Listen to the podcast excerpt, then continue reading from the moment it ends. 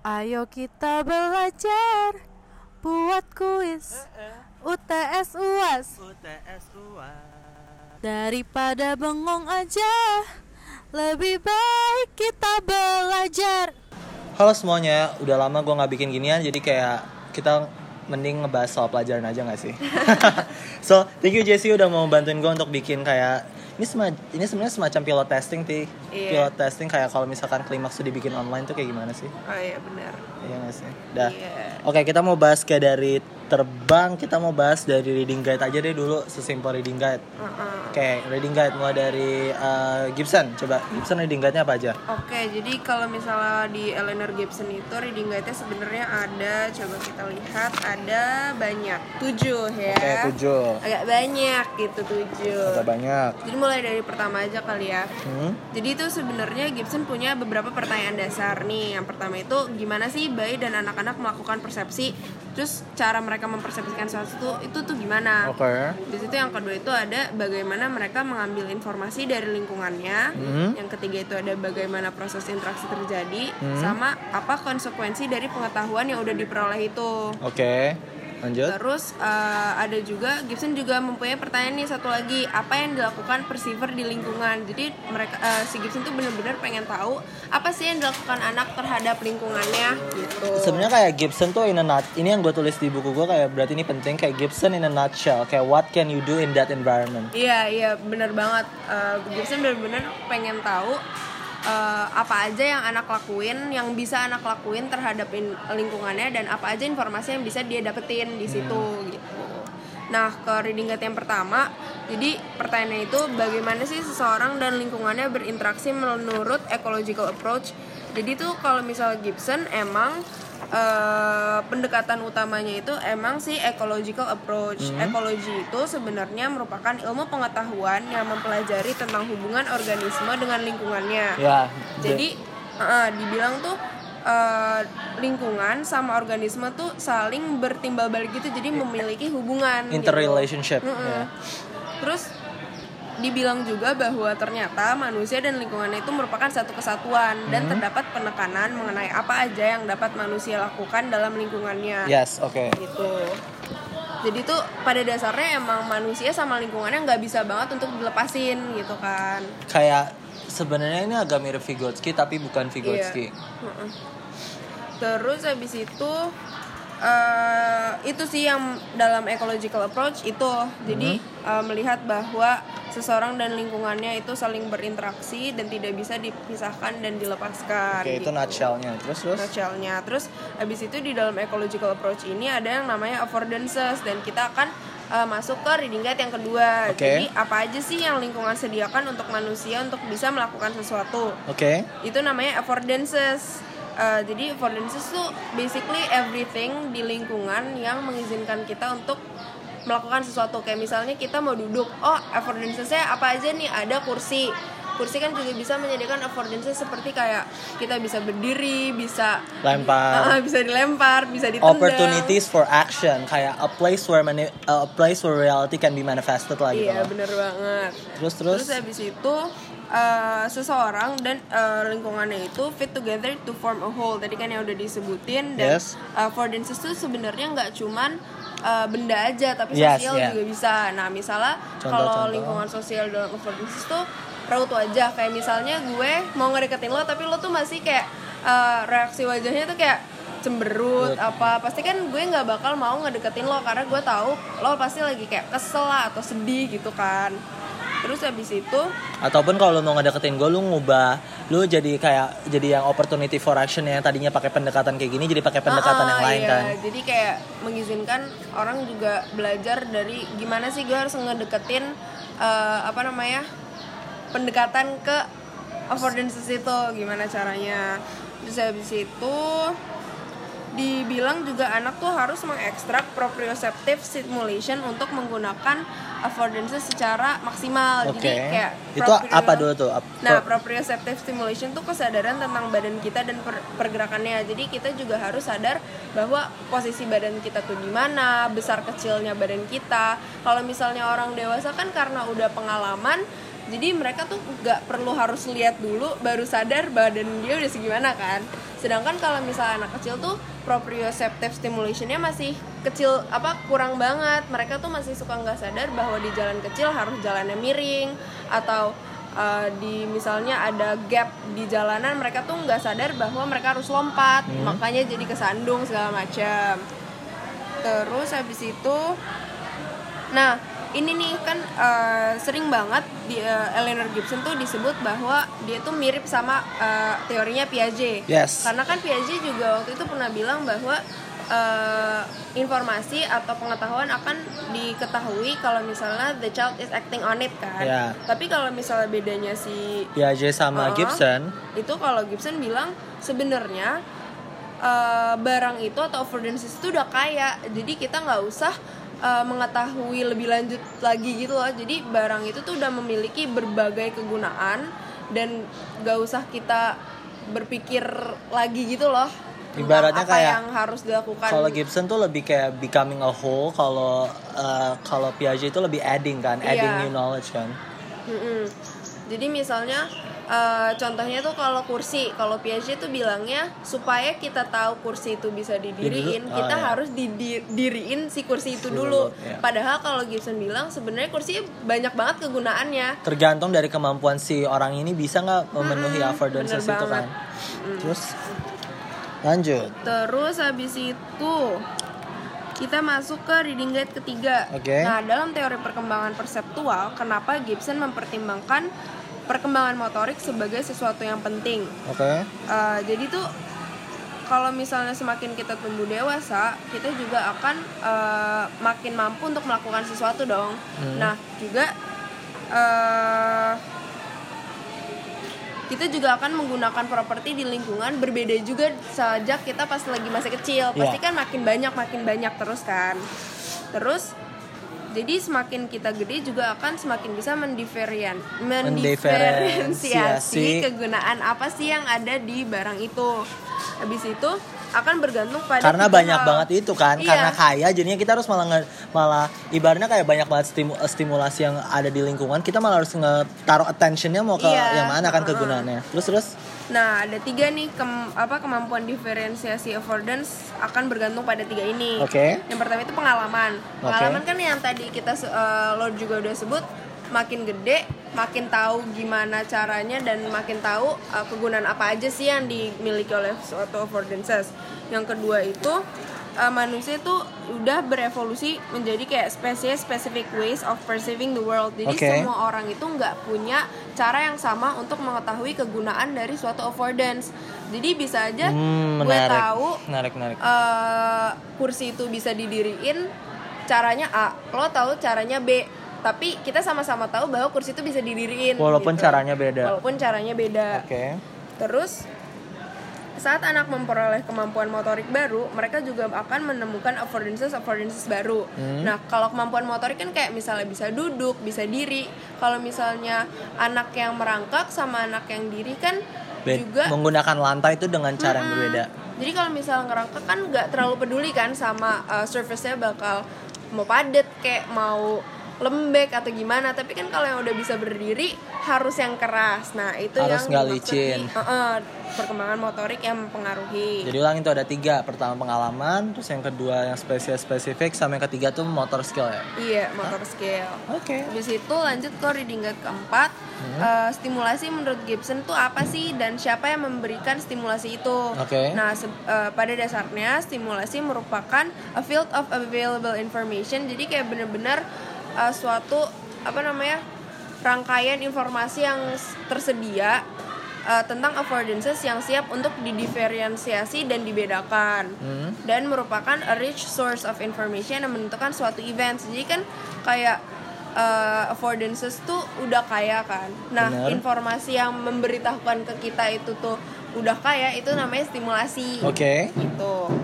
Terus uh, dibilang kan kita juga harus mempersepsikan uh, affordances dan kegunaan-kegunaan itu kan. Nah, persepsi itu namanya eh persepsi yaitu uh, proses informasi diterima atau diserap that happens over time Oke. gitu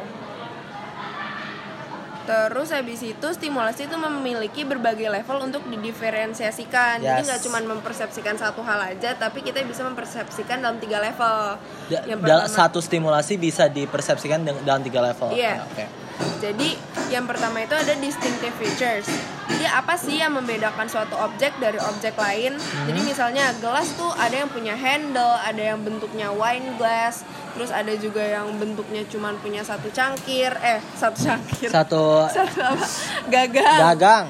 Iya kan, kayak distinctive features kayak apa sih yang berbeda dari si benda itu. Nah, terus abis itu yang level kedua ada namanya invariance. Eh, dari berbagai objek kita bisa eh, bikin konklusi apa yang bikin sama.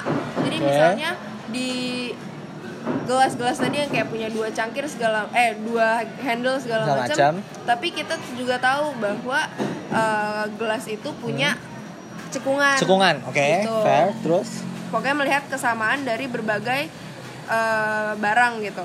Habis itu yang ketiga ada perceptual structure, melihat Ya, ini suatu masih agak bingung situasi eh, secara keseluruhan. Jadi tuh eh, suatu situasi secara keseluruhan. ah, jadi misalnya kita udah mempersepsikan sesuatu nih sebelumnya, kayak invariance itu. Hmm. Kita misalnya mempersepsi sebuah lagu, tapi pas kita didengerin di eh, apa namanya keynote lain atau di kunci lain, Oke. di misalnya yang kita tadinya dengerinnya biasa di piano, kita dengerinnya di gitar. Oke. Kita jadi langsung bisa mempersepsikan si lagu itu sebagai satu keseluruhan, Gimana? Uh, oke. you know?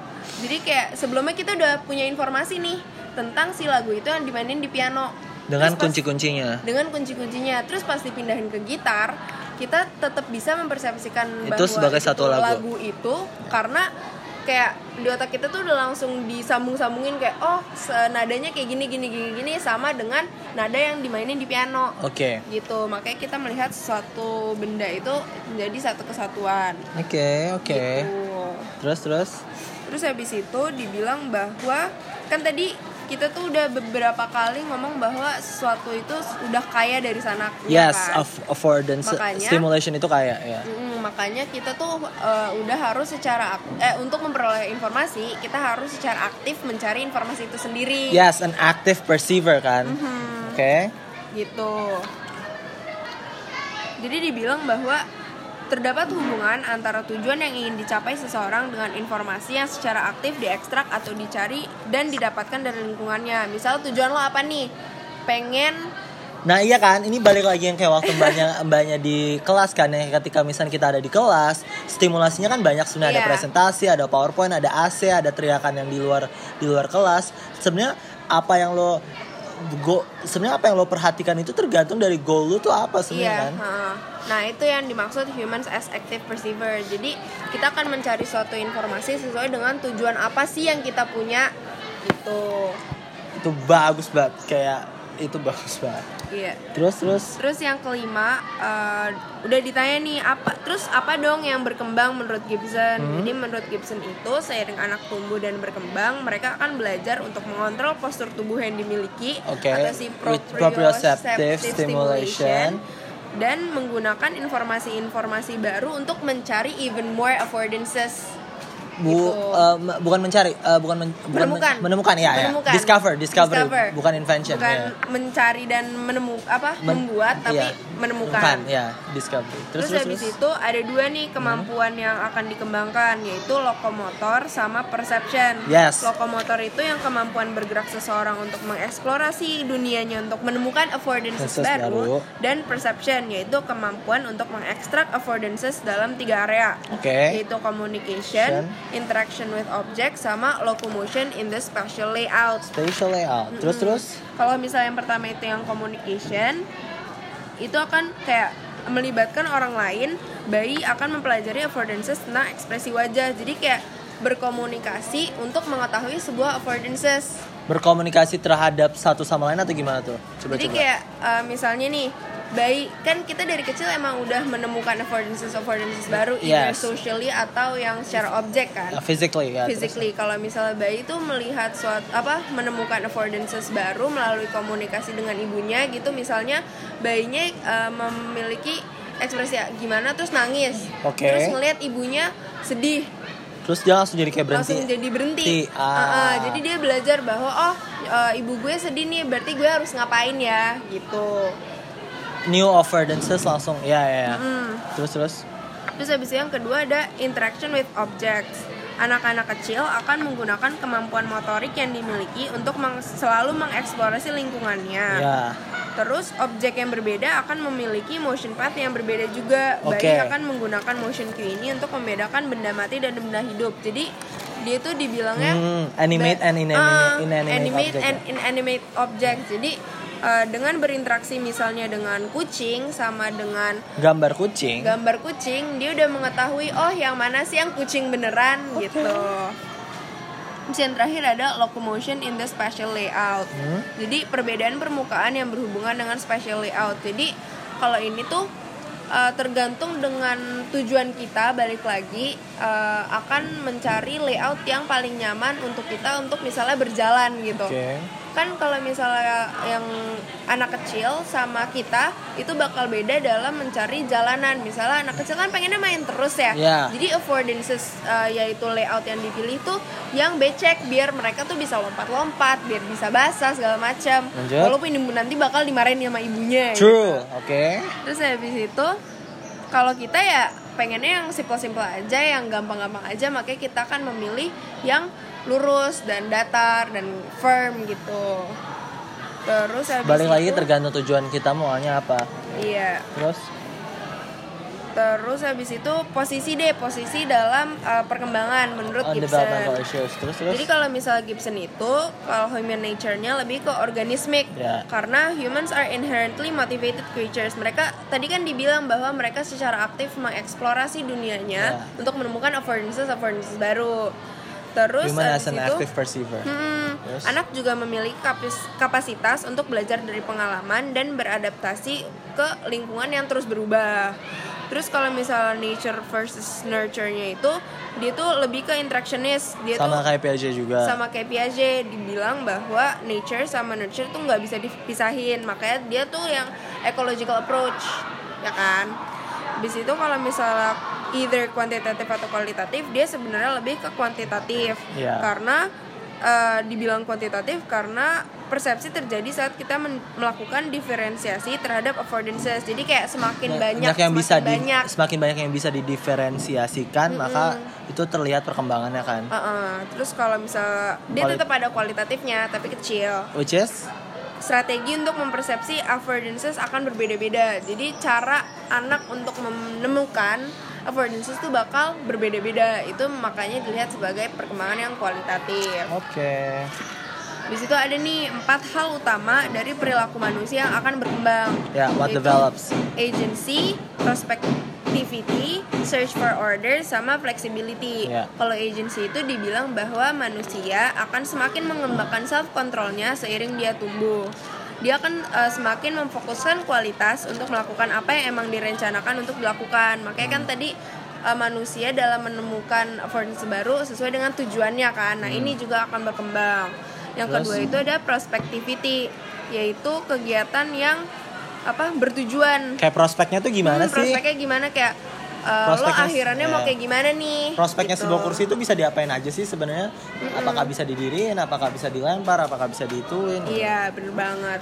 Terus? di situ yang ketiga ada search for order. Jadi manusia itu pada dasarnya memiliki kecenderungan untuk melihat urutan regularity atau kayak mendasar gitu dan pola untuk mencoba memahami dunia. Kayak creating pattern out of chaos gitu kan? Mm, jadi misalnya kayak kitchen utensils kayak uh, ordernya tuh oh kalau dalam kitchen utensil kita tahu ada berbagai macam gelas tapi Yes. kita tetap tahu itu gelas gitu di situ yang terakhir ada flexibility terdapat penyesuaian persepsi terhadap situasi baru dan kepada kondisi tubuh yang selalu berubah Iya. jadi kalau flexibility tuh dia fleksibel aja bisa menggunakan affordances yang harusnya nggak gitu tapi dimodifikasi jadi bisa uh, sesuai dengan tujuannya. Misalnya lagi marah nih buku kan harusnya bukan untuk dilempar tapi karena dia lagi marah dia lempar buku itu ke orang yang bikin dia marah gitu. Itu bisa jadi contoh flexibility jadinya kayak kita nggak nggak cuma sekali nemu satu affordances itu itu aja mulu kita lebih kayak fleksibel juga nyesuaiin ke lingkungan dan ke Iya. kita apa sih sebenarnya?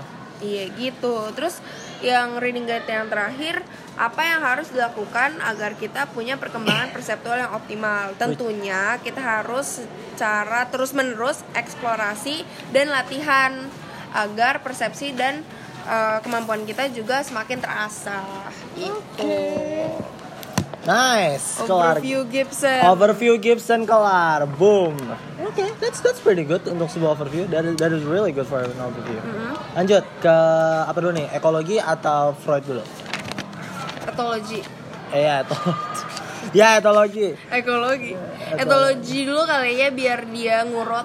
Ya boleh. 211. Etologi itu sebenarnya gue nggak terlalu ngerti-ngerti banget Oke. karena itu biologi banget kan dan Coba. konsepnya bener-bener abstrak menurut gue. Fair enough. Terus terus.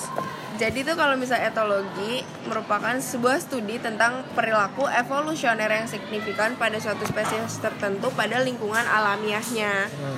Jadi tuh etologi sebenarnya dikembangkan oleh zoologi Jerman yang mempelajari innate behavior. Jadi ini key pointnya dari Which is, etologi ya, adalah innate innate behavior. Intinya kayak eh, pengen nyebutin bahwa behavior behaviornya suatu spesies itu merupakan hasil dari evolusi sesimpel Iya, sesimpel sesimpel itu itu. kan.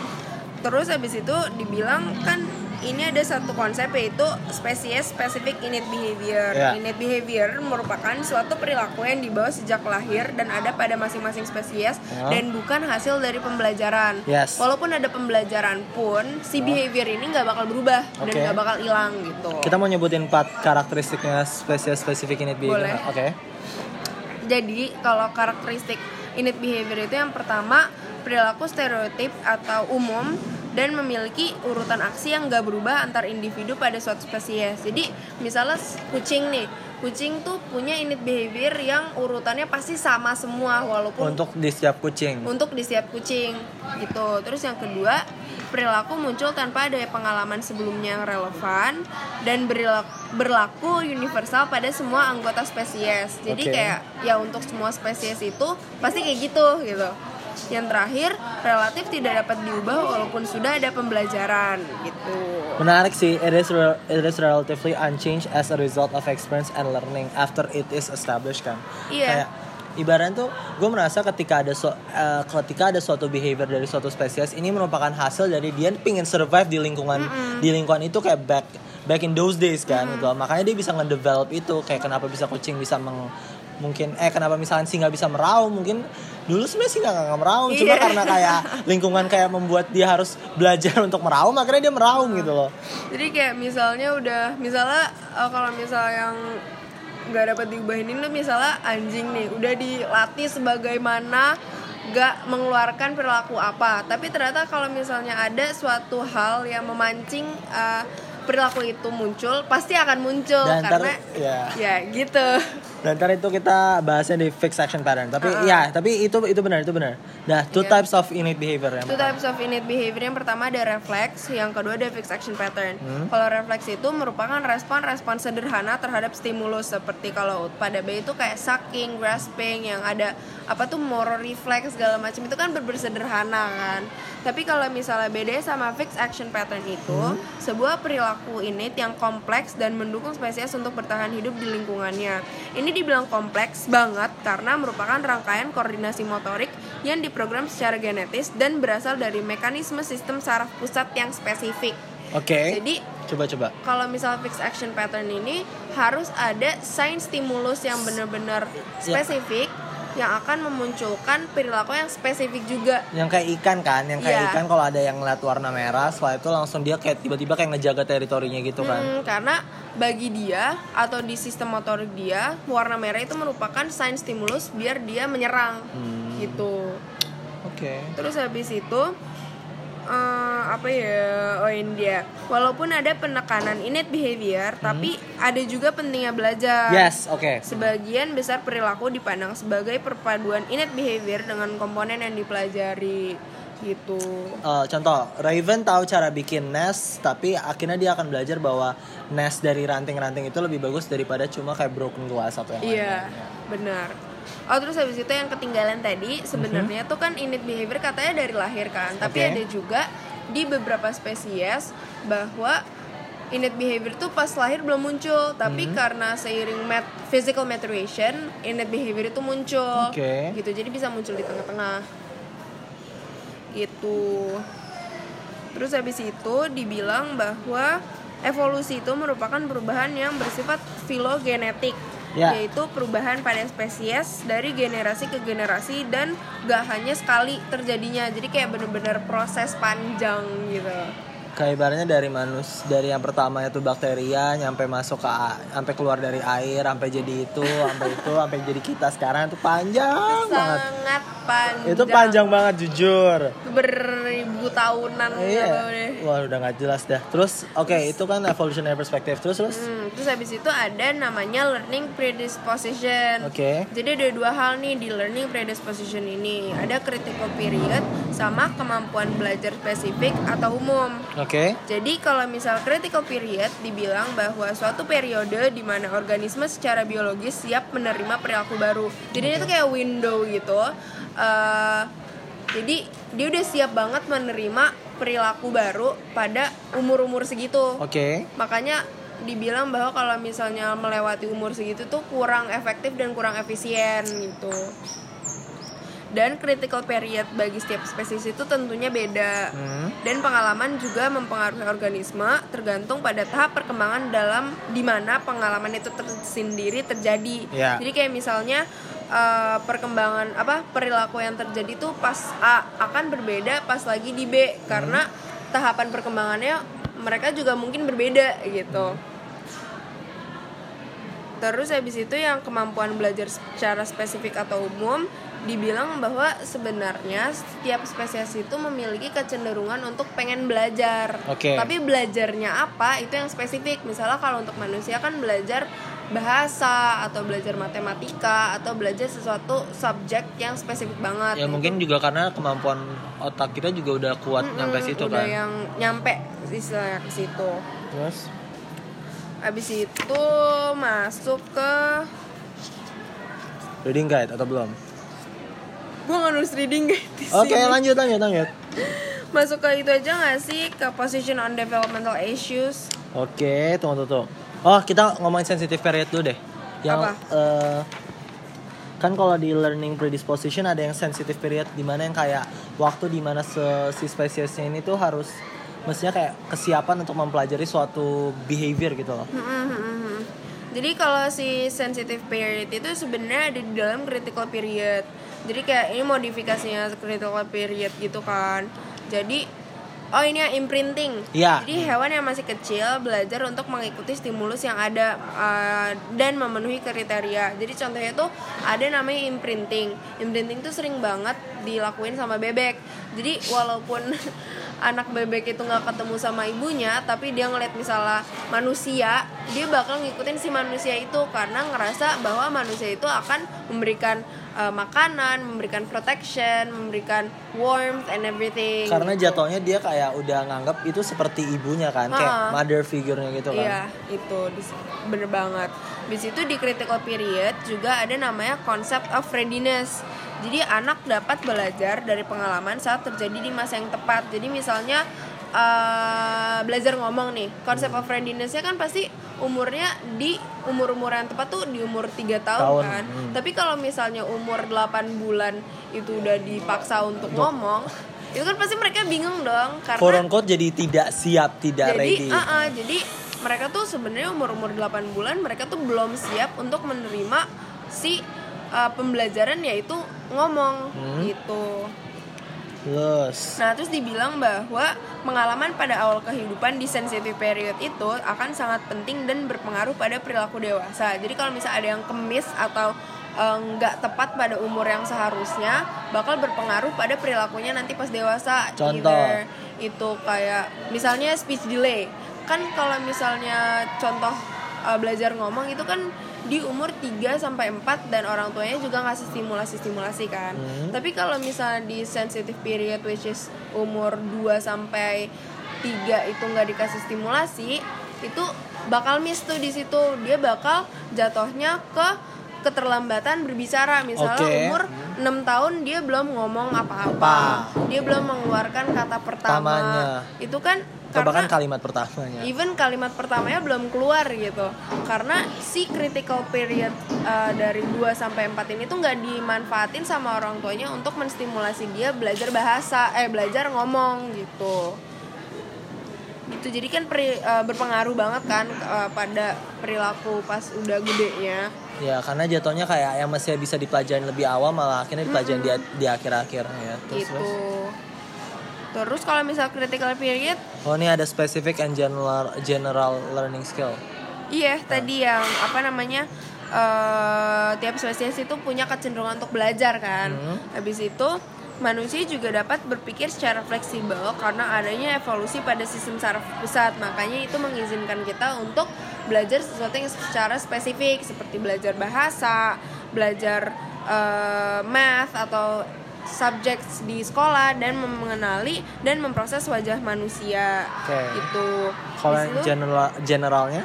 generalnya itu yang kita memiliki kecenderungan untuk belajar nih. Oh itu itu itu. Ah, ah, sebenarnya itu oke. kayak generally kita tuh punya kecenderungan untuk mau belajar either belajar apa pun bener-bener apa pun gitu. Oh jadi gue nangkapnya kayak jadi kayak spesies spesies itu tuh kayak each species has a generalized uh, learning skills tuh maksudnya kayak kita tuh sebenarnya punya keinginan untuk making sense in the world gitu loh. Ya, jadi kayak either belajar dari pengalaman, belajar dari pengalaman orang lain, Atau dari budaya. atau atau dari budaya, pokoknya belajar apa pun uh, untuk making sense of the world World, yang ya. tadi lo bilang itu. Oke. Lanjut metodologi. Gitu. Metodologi. Jadi uh, kalau si siapa nih etologi itu Ya. memiliki dua metodologi. Yang pertama observasi ilmiah, alamiah, Hmm. sama di eksperimen, studi Hmm. laboratorium. Nah, si etologi ini uh, melakukan observasi alamiah karena biasanya nih kalau misalnya di laboratorium nggak ada sign stimulus yang akan memunculkan si fixed action pattern itu Yes. makanya dipelajari di lingkungan di mana ia ti- tempat ia tinggal tapi kekurangan di sini eh, mereka tuh nggak tahu apa yang benar-benar menyebabkan si fixed action pattern ini keluar.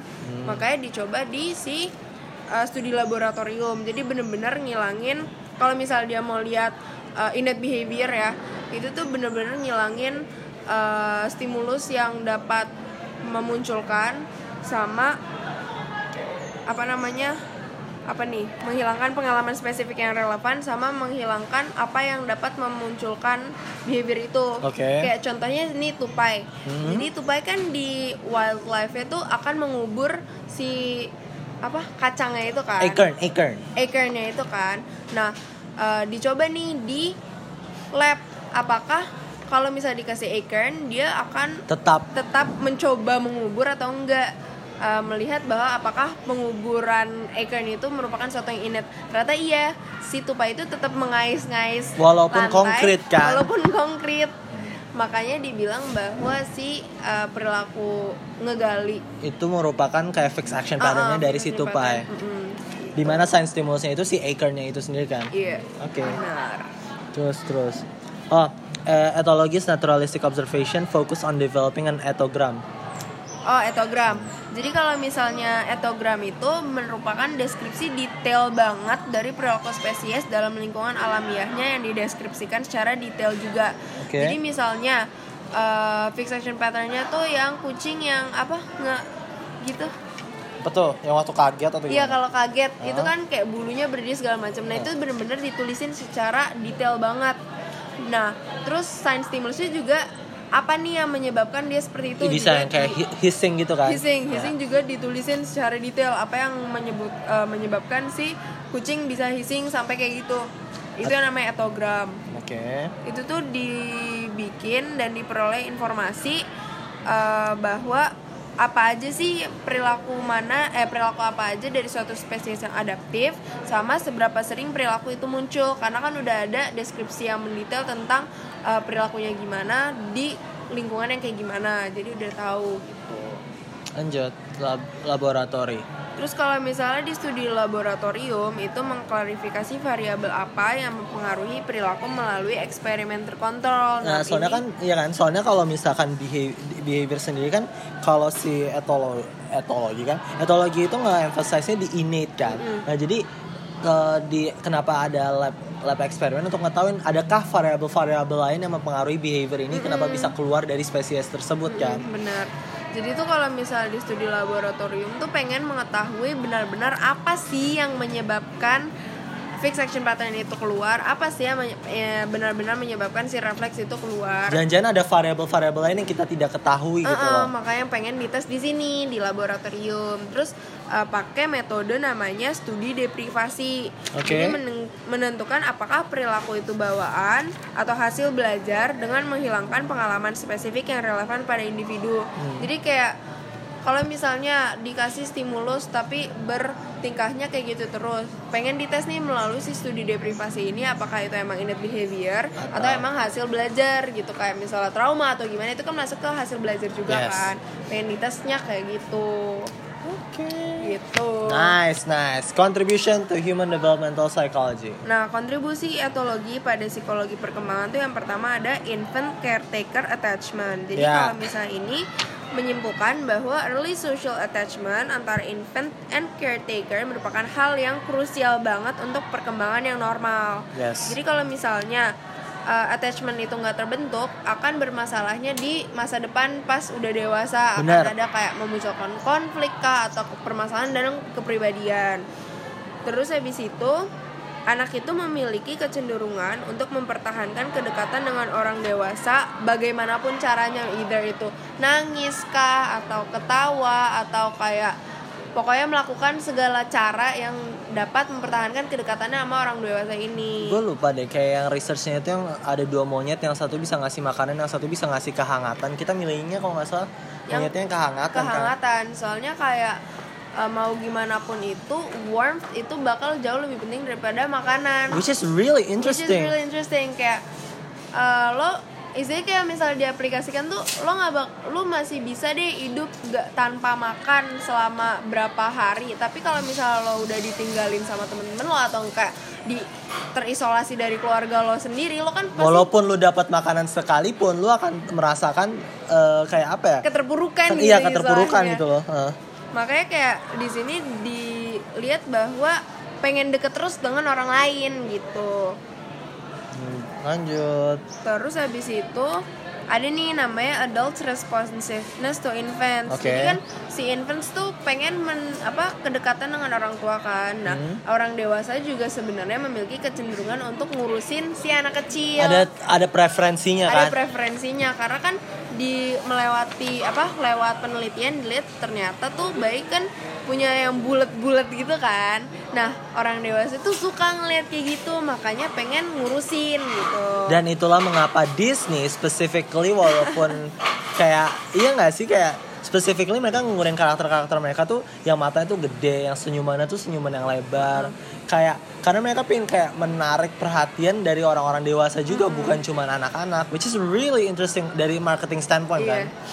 Kayak manfaatin manfaatin etologi dari uh, bayi dari infants gitu loh, ya. bener Terus terus Terus ya, habis itu ada uh, development course of attachment. Jadi sebenarnya ada empat uh, menurut si answer sama Struve. gue lupa deh kalau nggak salah tiga terus tambah satu ada tambah satunya gitu. Iya tiga tambah satu. Ah. Sebenarnya tuh tiga tuh yang pertama ada secure attach, yaitu dia tuh uh, sehat banget hubungan Ah. sama orang tuanya kayak pas ditinggal nangis, pas didatengin lagi tuh kayak seneng. Senang lagi, ya. Terus yang kedua itu ada avoidantly Iya. attached atau insecure resistant. Dia tuh nggak terlalu memunculkan ketika emosi. ditinggal Ya kalau nggak salah ya udah ketika balik ya udah Ya gitu udah, kayak ya. oh nyokap gue pergi oh ya udah Ah. oh nyokap gue datang oh ya udah gitu nah yang ketiga itu ada ambivalently attached yaitu insecure anxious kan? resistant. Ya. Mm-mm. Jadi kalau misalnya ibunya balik malah susah ditenangin dia malah kayak marah kenapa sih ibu kenapa lo ditinggal aku why you leave me in the first place kan Ah, ah, Ya. gitu Uh, either marah atau malah jadi nempel banget jadi kayak nggak mau lepas lagi gitu takut ditinggalin tinggal lagi kan Nah, terus habis itu habis itu ada yang terakhir tambahannya ada namanya disorganized atau disoriented.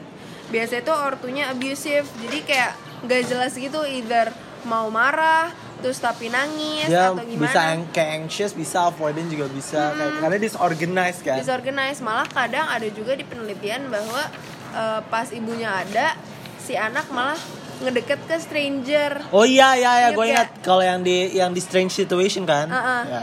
kayak malah ngedeket ke stranger malah istilahnya kayak mau minta tolong ke stranger itu gitu Lanjut, itu sudah. Terus terus. terus ada yang terakhir gak terakhir sih kedua terakhir Kedua yang terakhir, namanya ah. peer interaction jadi sebenarnya dari kecil anak secara bawaan punya kecenderungan untuk berinteraksi dengan orang lain dengan cara yang adaptif jadi kayak emang dari kecil tuh kita pengen temenan gitu pengen berinteraksi sama orang lain dan membentuk hubungan Kayak social creature gitu kan. social creature jadi interaksi anak gak hanya dengan orang tua tapi juga teman sebaya kayak misalnya pernah gak sih ngelihat bayi-bayi mereka kayak Ketika eh, dikumpulkan dengan bayi-bayi. uh-uh, ketika dikumpulkan dengan bayi-bayi lainnya mereka tuh kayak ngobrol tapi cuman apa going atau kayak eh, coba narik tangannya atau megang mukanya itu kan udah masuk ke bentuk dari interaksi kan. Habis itu eh, ada juga yang melakukan studi tentang peer interaction tentang yaitu mengenai dominance hierarchy. Jadi tuh dari kecil juga sebenarnya ah, udah ada orang yang mendominasi suatu kelompok. Jadi eh, ini tuh kayak hierarki yang ada akan mengindikasikan siapa yang mengatur. Tapi ini juga nggak sepenuhnya buruk karena kalau di sisi positifnya udah ada yang nge-resolve konflik itu. Jadi kayak misalnya ada temen Karena yang berantem kad- langsung kayak udah gitu loh. Kayak emang perdebatan tentang hierarki itu penting sih gitu loh. karena banyak karena ketika kalau tapi mungkin kalau sedikit keluar dari sini kalau sebenarnya hierarkinya itu ditaruh based on competence di mana yang kayak orang-orang yang di atas itu ya orang-orang yang kompeten gitu loh. Jadi ketika kita ada masalah ya bisa selesai gitu loh. Apalagi kalau misalkan di dalam sebuah misal lu kenapa misalkan uh, orang tua kita jatuh sakit pasti kita pingin kayak misalnya orang tua kita jantungannya pasti kita pingin dirawat oleh uh, kayak the kayak the heart surgeon yang terbaik di Indonesia nggak sih masa? Kita akan menaruh nyawa orang tua kita di heart surgeon yang ece-ecean yang nggak mungkin kan gitu loh makanya. Terus apalagi terus habis itu Perbedaan individu dalam interaksi teman sebaya dapat dijelaskan dalam lingkup sosial defense system yang telah berevolusi untuk mengatasi perilaku peer yang negatif Iya. dan melindungi diri dari ancaman interpersonal. gue setuju. Karena uh, ibarat logikanya kan ketika kita masih cuma 150 orang ada satu aja yang nakal. Pasti kita langsung nge-ostracizein dia biar kayak udah lu mati aja. Diterkam sama apa sih kayak mother nature karena kayak kalau ada satu aja ngeganggu keutuhan kita tuh bisa beneran hancur gitu loh Iya kayak jadi mengganggu equilibrium dari, kelompok. iya Hmm. Terus lagi? habis itu ah, yang terakhir itu ada problem solving. Oke. Jadi dibilang bahwa intelijensi akan meningkatkan adaptasi terhadap lingkungan dan kemampuan untuk survival. Oke. Jadi tuh problem solving kan juga kayak penyelesaian masalah ah, yang ada di lingkungan kan. Jadi kayak yang peran utama banget tuh intelijensi. Oke. Gitu. terus? Terus udah masuk ke tapi emang bener sih kayak kau kayak ibaratnya kan kayak ada sesimpel kayak hal-hal yang tersisa di dalam kita aja. Sekarang tuh merupakan hasil dari kayak kita semua permasalahan yang ada kayak semua permasalahan yang ada kayak bi- biological ibaratnya kayak biological makeup kita yang sekarang aja tuh hasil dari kayak oh lingkungan ngasih ini kita berevolusi ngasih sama itu misalkan. Iya. Kayak oh kita awalnya masih bungkuk oh terus kita jadi be- belajar untuk kayak kita berdiri tegap Iya. terus kita belajar untuk mema- me- apa sih uh, hunting terus kita belajar food gathering kayak itu semua kayak bagian dari kita trying to solve the problem that is provided in the environment terus akhirnya jadilah kita sekarang iya bener banget. terus terus uh, mekanisme development mekanisme dari perkembangan. Jadi ada proses biologisnya nih. Ada empat hal yang akan mempengaruhi eh, mekanisme perkembangan seorang. Yang pertama itu kematangan fisik, yang kedua itu efisiensi sistem saraf untuk kemunculan fixed action pattern dan sensitive period, Oke. perubahan hormon sama perkembangan lokomotorik. Nice. Jadi kayak semua ini tuh bener-bener penting banget kan kayak untuk kemunculan si fixed action pattern, either it's learning predisposition yang di critical period sama si apa kem, apa pembelajaran umum dan spesifik, spesifik, itu ya. kan empat empat hal ini tuh bener-bener berpengaruh banget ke kemunculan dan perkembangan mereka. ya gitu. setuju setuju setuju Di situ ada posisi dalam perkembangannya. Oke. Yang pertama itu ada human nature. Kalau human nature, etologi tuh lebih ke kontekstual. Oke. Karena kan kayak fixed action pattern aja tuh bilang bahwa tergantung lingkungannya kayak gimana kan. Berarti itu lebih ke kontekstual banget nih, fokus terhadap hubungan antara sejarah evolusi suatu spesies dengan masa kini serta pada setting fisik dan sosial di mana spesies itu berada. Ini kan benar-benar ditekanan pada setting fisik dan sosial di mana spesies itu berada kan. Ya, Habis itu ada kualitatif versus kuantitatif. Yes. Jadi tuh kalau perubahan kualitatifnya terjadi saat maturasi biologis mencapai tingkatan di mana sains stimulus dapat memancing FAP baru. Jadi kan kayak eh, kualitatif karena bertahap kan, nggak langsung berapa jumlah dan berapa seberapa kuat si fixed action pattern ini Hmm. Tapi sisanya tuh kuantitatif jadi kayak proses yang mendasari attachment peningkatan organisasi dan efisiensi perilaku tuh dibilang kuantitatif karena kan mereka kayak makin kuat makin kuat dan makin mengkristalisasi makin banyak perilakunya ya? iya makin banyak perilakunya juga lebih ini gue gue lupa deh ini lebih banyak ke kualitatif atau lebih banyak ke kuantitatif. kalau menurut gue sih kuantitatif tapi tadi di kelas ada di catatan sih Oke. Ah, gimana kalau kata mbaknya? Coba coba. mana ya tadi gue ngefoto yang tadi gue ngefoto oh ada di sini gue Oke oke. Coba coba coba coba. Jadi kalau misalnya menurut tadi di kelas etologi itu lebih ke kuantitatif. Oke. Karena kalau misalnya yang kualitatifnya itu cuman si eh, satu hal doang gitu loh yang si maturasi biologis di mana sains stimulus dapat memancing FVP. Sedangkan kuantitatif tuh yang lainnya itu yang kayak attachment dan segala komponen yang banyak banget di etologi itu sebenarnya berdasarkan kuantitatif perkembangannya gitu. Terus kalau misalnya nature nurture-nya itu Hmm. berfokus pada dasar biologisnya nih kayak bener-bener nature banget tapi juga nggak mengabaikan pengaruh dari lingkungan. Jadi mereka bilang masih berkaitan tapi posisinya lebih ke nature sedikit. Gitu.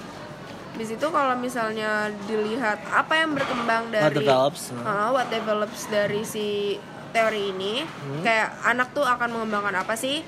Dibilang akan mengembangkan perilaku spesies spesifik yang penting banget untuk survival seperti social attachment, social cognition, pengasuhan anak dan lainnya nggak sih nggak ada lainnya cuma tiga itu Oke. social attachment, social cognition dan pengasuhan anak Jet. Dah. gitu Lagi? Iya udah sih Oke. etologi seperti itu sangat biologi Overview dari etologi. Nah, terakhir nih yang agak ribet nih. Ini lumayan banyak pertentangan sepertinya. iya Freud Freud, Freud. Tapi apa Freud sih. sebenarnya gue suka kok Dia, gue suka sama dia karena kayak dia yang pertama kali mencetuskan bahwa uncon- unconscious itu berperan dalam tingkah laku manusia. Iya. Cuma mungkin alasannya mungkin gue lebih suka Jung. Ngerti gak sih kayak gue lebih suka kalau dilihatnya dari neo psychoanalysis bukan dari gue nggak suka sexual tension tapi gue suka kalau dia naruh emphasize bahwa libido tuh kadang juga berperan karena kalau itu gue setuju tapi kalau semuanya karena itu gue nggak setuju nggak? kayak a part of it like 10% 20% oke gue setuju tapi kayak 80% lainnya tuh bisa jadi karena kayak ada need lainnya gitu loh tapi gue tapi itu menarik sih I mean untuk seorang neu- eh, untuk seorang neurologi yang akhirnya malah ngebahas malah ngebahas psikoanalisis tuh menurut gue menarik banget sih Iya. Sebenarnya gue nggak terlalu suka di Freud nih because he over sexual sexualize things. Ah. Kayak he sees the sexual things in kids, kayak that's Yeah. not right gitu. Ah, fair enough fair enough lanjut lanjut Gitu. Jadi kalau misalnya si Sigmund Freud ini ada beberapa pendekatan nih. oke ini mau reading guide atau pen- atau langsung overviewnya aja Kayak langsung overview deh karena Oke. gue nggak nulis reading guide. Boleh boleh lanjut Jadi yang pertama itu ada topographic approach. Kalau topographic approach itu yang tadi dibilang bahwa ada struktur unconscious, preconscious, sama conscious. Kalau misalnya unconscious itu sebuah perasaan dan pikiran yang direpress, jadi kita nggak pernah tahu apa sih yang ada di unconscious itu. Walaupun kayak itu ada di unconscious gue, tapi karena lo bilang sebenarnya itu nggak ada di con- unconscious lo gitu loh. lu oh lu menjadi conscious sama unconscious lu Mm-mm. bisa jadi kan Iya. ya Terus habis itu hal ini nggak bisa ke consciousness kalau nggak ada perubahan atau intervensi seperti peningkatan drive, ego defenses melemah dan dengan bantuan terapi. Iya benar Ses- sesuatu yang dari unconscious bisa masuk ke consciousness kalau misalkan defensesnya dilemahin. Heeh. Terus habis itu yang kedua itu struktur yang kedua itu pre-conscious dan di antara atas bawah. Jadi semakin dekat dengan conscious dan bisa ke consciousness kalau membuat mental images atau mengkaitkan konsep dengan bahasa gitu. misalnya ketika kayak gue mikirin gue mikirin kursi atau tahu kayak oh iya gue jadi kepikiran kursi gitu loh Iya, karena disambungin sama bahasa. Terus habis itu informasi dari pre-conscious sama conscious tuh bener-bener bisa on and off gitu loh, kayak bisa easily slip to the consciousness and easily slip, Slip to the back pre- to the pre-conscious. pre-conscious. Gitu. Terus kalau misalnya the conscious, apa yang manusia sadari saat ini, areanya tuh kecil banget dan hanya beberapa pikiran yang bisa diingat secara bersamaan. Kalau gue sama temen-temen gue kayak nggak analogiin tuh seperti tab kalau conscious coba coba jadi kayak misalnya tab di eh, internet, di misalnya di Google Chrome, itu kan bisa banyak banget buka tab kan. Oke. Tapi kita cuman bisa buka satu tab. Hmm. Eh, paling maksimal tabnya ya dua ta- tab. tabnya ngerender kan oh iya, ya dua tab di split screen. Tapi nggak bisa secara langsung kayak Ngebuka 10 ngebuka tab. 10 tab kayak langsung gitu kan nggak bisa overwhelm gitu kan. kayaknya gue seneng deh bahwa sebenarnya tuh bagaimanapun ketik eh, ketika ngomongin soal begini-beginian tuh pasti balik-balik lagi ke attention gitu loh Iya. karena lu nggak mungkin menaruh attention di semuanya gitu attention pasti ke satu, Satu. lanjut lanjut terus terus Terus habis itu yang lucunya kayak misalnya kita di pre-conscious kita ada banyak tab nih. And you don't know where the music came from. Hmm. ah oke oke oke oke oke gue gue oke itu itu itu itu itu relatable banget kayak misalkan gue buka buka laptopnya toto kayak ada YouTube nyala karena gue kayak harus misalkan gue buka misalkan gue suka gue soalnya tuh kalau di Google Chrome tuh biasa buka 20 tab soalnya gue lagi nge-research tentang suatu kan terus kayak buka 20 tab gue harus kayak cek cekin satu-satu gitu kan mana YouTube-nya tuh yang mana gitu. Iya makanya. terus terus Terus habis itu uh, udah tuh itu yang struktur itu. Nah dibilang bahwa uh, unconscious, preconscious sama conscious itu kayak iceberg. Ya. Dan yang si conscious itu cuman di tip of the iceberg. Ya. Jadi kayak unconscious itu sebenarnya gede banget tapi kita nggak sadar aja gitu. Ya. Terus habis itu yang kedua ada structural approach. Structural approach tuh yang ini yang orang orang udah tahu banyak yang it, ego, super ego. Ya. Kalau yang it itu biologically based drive Hmm. yang yaitu keinginan bawaan dan sumber utama dari psychic energy area untuk kayak keinginan yang innate gitu loh kayak pengen banget dipenuhi immediately. gue lupa tuh kalau yang gue lupa di kuis tuh itu pilihannya tuh yang langsung dilepaskan ya kalau nggak salah Yang mana tuh? yang ngomongin tentang eh, drive, sexual drive itu yang langsung kayak Yang ditahan dulu oh lu itu malah ditahan dulu oh oke Lanjut, lanjut gitu. Terus habis itu eh, ada dua prinsip.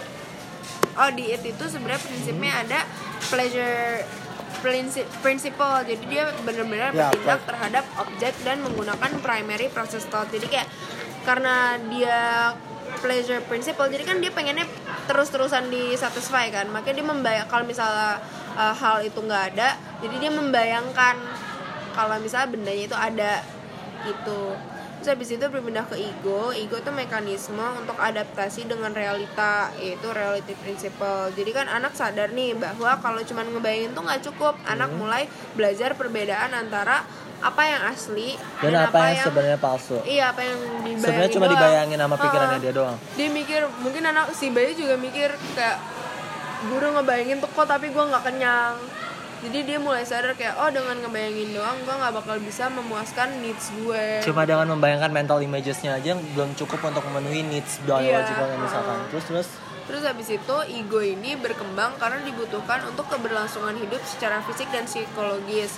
Jadi kan gak mungkin dong kita uh, secara terus-terusan memuaskan it terus-terusan dengan mungkin. immediate. Makanya si ego ini tuh berkembang untuk mengatur si itnya. ego tuh berkembangnya di mana sih Berkembang di tahapan apa? iya ah.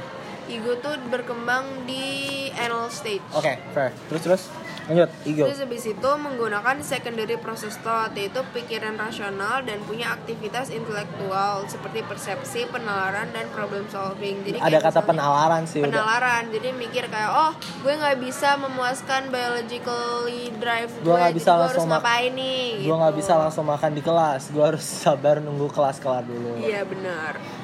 Di situ dia juga jauh lebih terorganisir, terintegrasi dan logis. Oke. Ego juga akan mengevaluasi masa kini, menginginkan keputusan eh salah. uh, keputusan di masa lalu juga dipertimbangkan dan mempertimbangkan banyak banget faktor untuk memprediksi ke depannya mau gimana di situ keputusan ego juga didasari oleh kecemasan dipengaruhi oleh relative principle itu. Jadi kan kayak kalau misalnya dia nggak bisa memuaskan si keinginan itu kan dia bakal cemas kan. Nah gara-gara si cemas ini dia si ego jadi me, apa memutuskan gue harus ngapain biar gue mengurangi si kecemasan ini gitu. Di situ uh, kalau anxiety-nya terlalu tinggi akan menggunakan atau akan memunculkan si defense mechanism untuk mendistort reality. Oke. Okay. Gitu. Jadi sebenarnya ada beberapa defense mechanism, tapi kayak ada yang gua gua, gua tulis di sini identification sama apa tuh kemarin? Oh, reaction formation. Bukan, yang di Sublimation. quiz. Satu lagi displacement? Displacement. Itu identification sama uh, gue lupa yang yang enggak. yang berkem yang nggak berkembang apa? Karena yang paling kecuali kan? Iya kecuali itu reaction formation ternyata.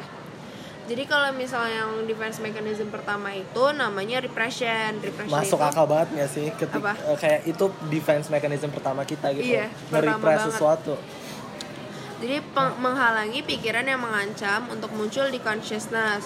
Apa yang kita nggak tahu nggak bakal menyakiti kita. Walaupun itu kayak cuman menunda gitu loh. Walaupun Freud akhirnya pun bilang kan kayak apa pun yang lo apa pun yang lo repress ntar akan keluar suatu keluar saat lagi. gitu ya jadi ya sebenarnya defense mechanism eh, si repression ini cuma untuk menunda hasilnya aja. Mau keluar sekarang atau mau keluar nanti? Keluar nanti bisa jadi makin parah. Makin parah. Kalau sekarang, sekarang emang sakit, sakit sih, sih gitu loh. terus terus terus terus itu yang kedua ada reaction formation jadi berperilaku sebaliknya dari yang dirasakan. Misalnya sebenarnya gue tuh benci banget sama Yega tapi kayak hmm. keluarnya malah jadi uh, kelihatan bahwa gue seneng banget sama lo gitu. Walaupun sebenarnya deep down gue tuh benci banget kayak woi gitu. Dari situ yang ketiga ada regression. Regression itu kembali pada tahap perkembangan sebelumnya. Jadi kayak misalnya sesuatu suatu situasi itu berber stressful di situ dia malah jadi ke tahapan yang sebelumnya. Jadi kayak misalnya uh, yang tadinya dia udah nggak mau jempol dia malah jadi balik ke mau jempol lagi gara-gara sih kecemasannya terlalu tinggi.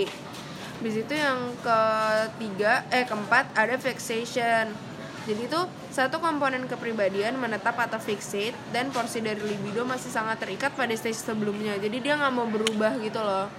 Jadi kayak melihat uh, perkembangan selanjutnya tuh terlalu mengerikan dan menyakitkan makanya dia nggak mau berpindah dari sekarang ini gitu ibaratnya kayak bisa jadi sebenarnya dia nganggap dirinya tuh belum siap padahal sebenarnya iya. udah udah waktunya gitu. udah gede gitu.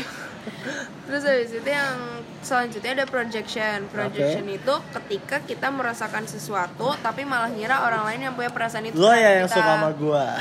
Padahal kita yang suka sama dia gitu kayak terus, terus, ah nggak tahu dia yang suka sama aku mohon maaf aja. padahal lo nya aja terus terus gitu terus dari situ udah nih yang ketiga yang berkembang itu ada yang super ego nah ini kapan sih berkembang super ego tuh berkembang pas kalau nggak salah Falik bukan sih? uh, Enol. Eh bukan Felix Felix kan? Ya Felix Felix Felix Felix stage. I, I don't really like that stage because we're talking about a lot of things. A lot of things. Terus terus. Dari situ kalau super ego itu berkembang paling akhir ketika anak bisa mengatasi si Oedipus kompleks yang akan terjadi di balik itu hmm. dan mengembangkan identification dengan orang tuanya. Dengan primary care-nya kan. Ah, primary care-nya. Ada dua faktor nih yang mendasari perkembangan si super ego. Yang pertama itu ada conscience, yang kedua ada ego ideal. Ya, conscience tuh gimana? Kalau misalkan conscience tuh kayak negatif terbentuk dari larangan-larangan orang tua dan menghukum seseorang dengan perasaan bersalah atau guilt. Kayak misalnya dia dimarahin gara-gara dia ngejatuhin gelas apa, paling gampang. gelas ya. gitu.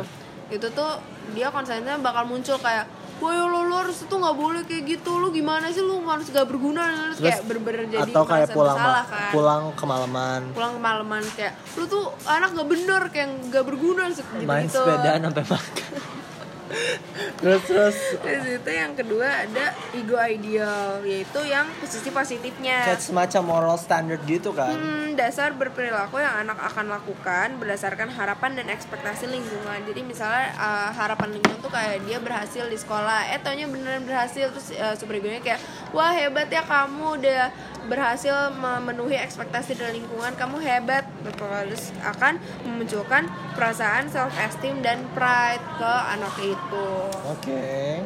Habis itu dibilang bahwa si struktural ini yang kayak si super ego, it sama ego tuh akan uh, terorga- uh, merupakan keseluruhan terorganisir. Ketiga komponen ini merupakan satu kesatuan yang nggak bisa dipisahin gitu. Jadi kalau misal mau In in an meneliti- action nggak bisa dipisahkan. nggak bisa dipisahin kalau misalnya jadi kalau mau meneliti satu aja tuh kayak kurang relevan gitu jatuhnya Ibaratnya kayak lu ngechat aja nggak sih kayak lu Iya. ngechat terus kayak eh, chatnya tumpah tindih gitu. Heeh. Habis itu dibilang bahwa struktur yang terdiri dari sistem energi tertutup. Jadi sistemnya itu cuman energinya dari situ-situ aja. Dan akan tapi bisa ditransformasi dan diubah gitu.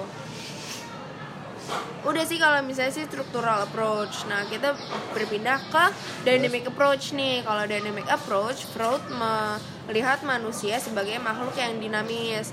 Analogi dari energi psikis yang dinamis ini tuh bisa didistribusikan yang tadi udah dibilang dan terikat ke mental images tertentu, ditransformasi dan dilepas.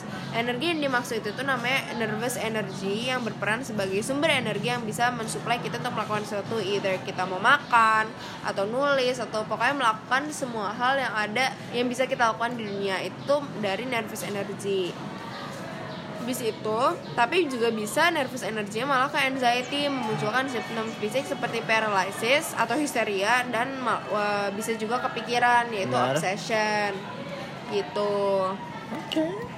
Nah, habis itu ada dua prinsipal nih. Kayak harusnya tadi ini dulu deh. Oke Iya. boleh nggak apa-apa. Diulang lagi aja ya.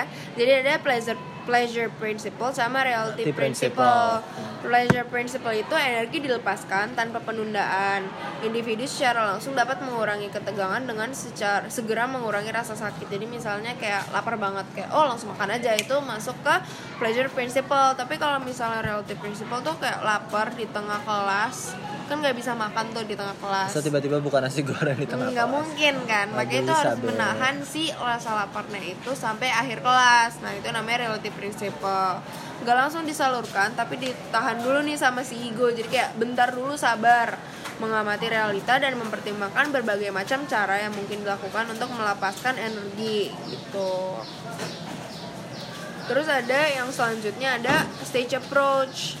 Jadi dibilang si Freud itu bilang bahwa beberapa tahun pertama merupakan tahun-tahun yang penting banget bagi pembuatan kepribadian. Jadi kalau misalnya miss dari tahun-tahun pertama itu bakal kayak aneh perkembangannya dibilangnya.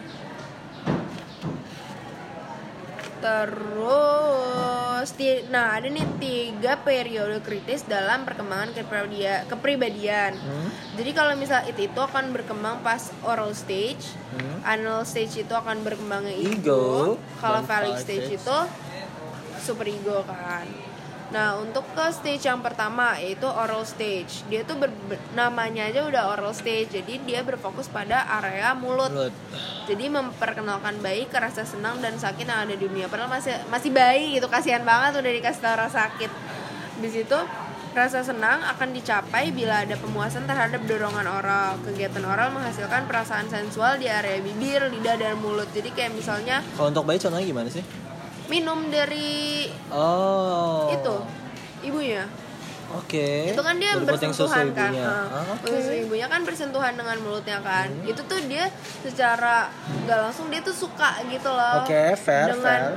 Eh, ada yang menyentuh bibir itu dia suka even though it's Oh. not from uh, her mother's nipple Hah? misalnya dari Dot, dot, atau ah. bottle atau kayak apa tuh empeng itu kan udah memuaskan area mulutnya kan itu dia juga udah senang makanya Oke. dibilang oral apa oral pleasure kan Fair enough. Terus terus. gitu terus kalau misalnya dibilang bahwa rasa sakit dialami ketika kebutuhan oral tidak terpuaskan akan frustasi dan muncul ke- kecemasan. Nah makanya dia bilang eh dia menggunakan si hallucinatory wish fulfillment. Jadi dia membayangkan Hallucinatory wish fulfillment. dia membayangkan bahwa oh ada puting ibunya atau oh ada dot atau si itu tapi di oral stage ini gratification yang diberikan tuh nggak boleh terlalu banyak tapi nggak boleh diberikan terlalu sedikit juga Akibatnya kalau kalau terlalu sedikit apa? kalau terlalu sedikit tuh malah jadi cemas mencari oral gratification akan lanjut ke sampai ke depannya ke stage even kalau misal nggak resolve banget tuh bisa juga sampai genital stage who knows habis itu eh, nanti di ke depannya juga jadi pribadi yang terlalu pesimis Oke.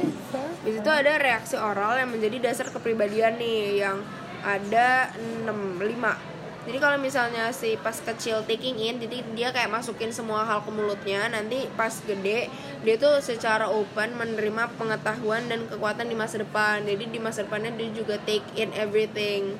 Terus habis itu ada holding on. Kalau misalnya dia di dotnya atau botolnya tuh nahan, itu tuh bakal punya determination uh, yang kuat banget dan keras kepala Itu kalau terlalu banyak.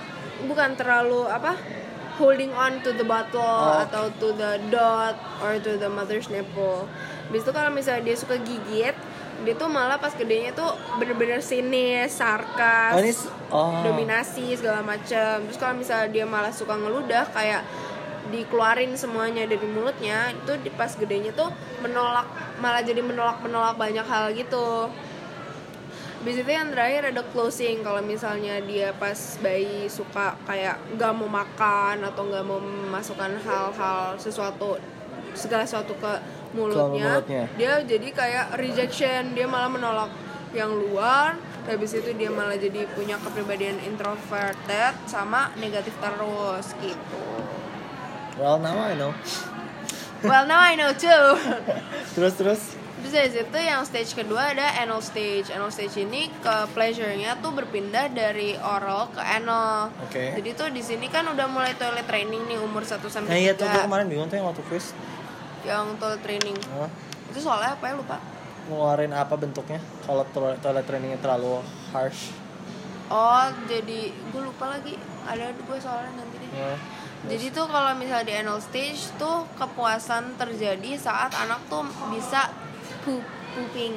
fair Jadi kebutuhan fisik untuk pooping menciptakan ketegangan yang dilepaskan dengan pooping perilaku baby itu sendiri. Terus habis itu pastinya ada tuntutan dong untuk menunda. They can poop everywhere. they can poop every time. Kan nggak omnipresent dan omnipotent. Terus terus. Terus itu makanya dibikin toilet training sama orang tuanya diajarin. Dan tapi itu toilet training juga akan sangat berpotensi besar untuk memunculkan frustasi pada anak. Karena adanya tension untuk menunda pleasure. nah ya nih. Gitu. Terus jadi kan anak menghadapi konflik dengan lingkungan orang dewasa dan pihak otoritas. Kalau misalnya terlalu harsh dia bisa menggeneralisasikannya ke semua hal. Jadi kalau misalnya jadinya mistress dikasih atau apa sih iya jadi bisa itu uh, shame and doubt. Nah oh itu dia. damn. Shame and padahal doubt. kemarin tuh udah mau jawab itu tapi shame and doubt soalnya kan dia jadi kayak misalnya dia jadi poop everywhere. Iya. dia jadi malu dong. So, so sama orang tua dimarahin. Dia jadi kayak oh harusnya gue nggak gini harus dia malu gitu. Terus terus? Habis itu kalau misal terlalu keras eh, anaknya juga pas orang dewasa tuh bisa ju- bisa aja jadi either terlalu berantakan, gak bertanggung jawab, terus kotor kayak messy and all over the place atau malah at the end at the other end Of the itu spectrum. jadi, Ah, ah, of the spectrum malah jadi terlalu rapih gitu. Terus abis itu, nah tujuan dari tahap ini tuh anak akan memperoleh kepuasan yang cukup dan kontrol diri yang cukup juga balancing balance. Pokoknya di setiap tahap tuh eh, apa namanya key pointnya harus balance saja oke gitu. Habis itu ada di phallic stage. Kalau phallic stage itu tuh eh, kesenangan dan masalah berpusat di arah genital. Jadi tuh ini ada dia keirian dengan eh, the parent of the other sex. Jadi ada namanya Oedipus complex yang Sama. dimiliki oleh si cowok. Kalau cewek? kalau cewek apa ya? Penis envy Penis envy. Oke, Jadi cool. Kalau misalnya Oedipus complex tuh dia tuh I want to possess mommy. gue gue inget gue inget uh, possess Coba. dia mau nge-possess mami jadinya kayak dia uh, tapi ya, karena dia merasa ayahnya mulu kan yang dapetin Iya. terus akhirnya dia ngelihat kayak ayahnya tuh punya penis dan dia enggak akhirnya jadi eh salah kebalik Itu itu cewek. cewek. Oedipus kompleks itu adalah pokoknya kayak sampai to the point di mana akhirnya si bocah akhirnya ngomong untuk dapetin mami I have to identify myself with the father figure Uh-uh, kan uh-uh. Kayak ayah tuh hebat, jadi aku pengen kayak ayah, so I could also possess mami mommy. kan terus akhirnya dia belajar lah si eh, super egonya itu Super di mana akhirnya muncul. dia belajar kayak oh tahu shall nots-nya apa terus yang Iya. idealnya tuh yang kayak gimana sebenarnya Iya, gitu bener banget Habis itu hasil dari Oedipus Complex itu kan yang mengembangkan hubungan emosional yang kuat dengan ayahnya ingin seperti ayahnya itu muncul identifikasi. Sebenarnya di cewek juga ada tuh yang tadi yang udah dijelasin juga kan tapi Oh. sebenarnya tuh kekuatannya nggak sekuat si uh, Oedipus Complex. Gue lupa tuh kalau ntar gue takutnya tuh yang keluar tuh kalau gimana kalau misalkan di pasangan yang homoseksual gue gue lupa cara ngejelasinnya kalau yang pakai tuh gimana spirit com it's, itu oh iya kalau di kelas lain tuh katanya sempet diajarin gitu loh, cuma ribet aja kayak hmm, kayak apa ke sempet apa ditanyain ke nggak apa. sih? Waktu itu sempet ditanya di kelas tapi kalau nggak salah mau ditanya ke Mas Ivan dulu nggak sih simbanya tapi lupa. Kayaknya lupa deh. Ya udahlah terus terus. Ya udahlah habis itu yang ah, tadi kan Felix stage Itu pokoknya Felix intinya si Oedipus complex. Dan- terus itu ya. berpindah ke latency stage. Latency stage ini tuh yang periode relatif di mana tenang tenang aja gitu loh. Soalnya kan energi dia udah diarahkan ke usia sekolah kan. Jadi udah ke akademik ke yang lain-lainnya gitu. Kayak bermain segala macem. Energi seksualnya tetap ada tapi diarahkannya ke itu ke main ke kepedulian sosial dan membangun defense terhadap seksualitas di situ di sini tuh ego dan super ego semakin berkembang dan semakin mengkristal. Habis itu yang terakhir ada genital stage ini tuh di masa-masa remaja sampai gede. Jadi tuh impuls seksual yang direpress muncul lagi sebagai hasil perubahan fisiologis akibat pubertas in full force. Jadi kayak yang direpress di latency stage tuh ada lagi gitu loh tapi ke arah yang berbeda gitu. Gitu. Itu Leighton Eh, genital. Oh genital. Pas udah gede. Lanjut. Udah deh kalau stages kayak gitu. Damn. Terus tinggal si oh ya normal abnormal continuum. Sebenarnya si Freud itu mempelajari sesuatu yang abnormal. Eh salah. Mempelajari sesuatu yang normal melalui apa yang abnormal. Jadi kayak dia melihat perilaku orang-orang yang abnormal untuk me- apa menarik conclusion tentang apa sih yang disebut normal gitu. Ini sebenarnya di depan gue kayak kebalik gitu nulisnya ah oke sih Ya. terus habis itu dibilang ini yang gue suka banget nih a person with depression is only more depressed than most people menarik sih kayak sebenarnya dia bil- berani Freud tuh mau ngomong gitu. kita tuh ada ada semacam kayak mix between nor kayak it's a continuum not a not a stage kan atau Iya. kayak jadi kayak ibaratnya tuh cuma kayak people are depressed tapi ada yang satu persen ada yang 90 persen gitu loh. Iya. Jadi kayak dan gak ada batasan pasti yang disebut normal tuh apa yang disebut abnormal tuh apa tuh nggak ada batasan pastinya. Atau kalaupun ada belum ditemukan alat ukurnya juga sih. Iya makanya. Lanjut Terus habis itu ada metodenya nih, metodenya menarik yang free association. Sama- Jadi dia benar-benar uh, kalau free association itu pasien secara verbal melaporkan apa yang ada di pikirannya secara terus-menerus. atau bahkan yang kayak lu ditunjukin gambar setelah itu Iya. kayak Di- lu lu keluarin isi lu apa kayak Misalnya kucing, terus kayak di pikiran lo tiba-tiba ada uh, anjing, pintu, pokoknya segala macam. Habis itu kalau misalnya dia berhenti atau stuck gitu berarti Freud bilang tuh oh ini ada masalah nih di sini. Ada apa nih? Nah makanya itu yang mau digali sama si Freud. Habis itu yang kedua ada dream analysis. Dream analysis itu psychology controlnya tuh kan lagi nggak ada. Makanya hal-hal yang di unconscious yang di repress tuh keluar di mimpi di bentuk yang berbeda.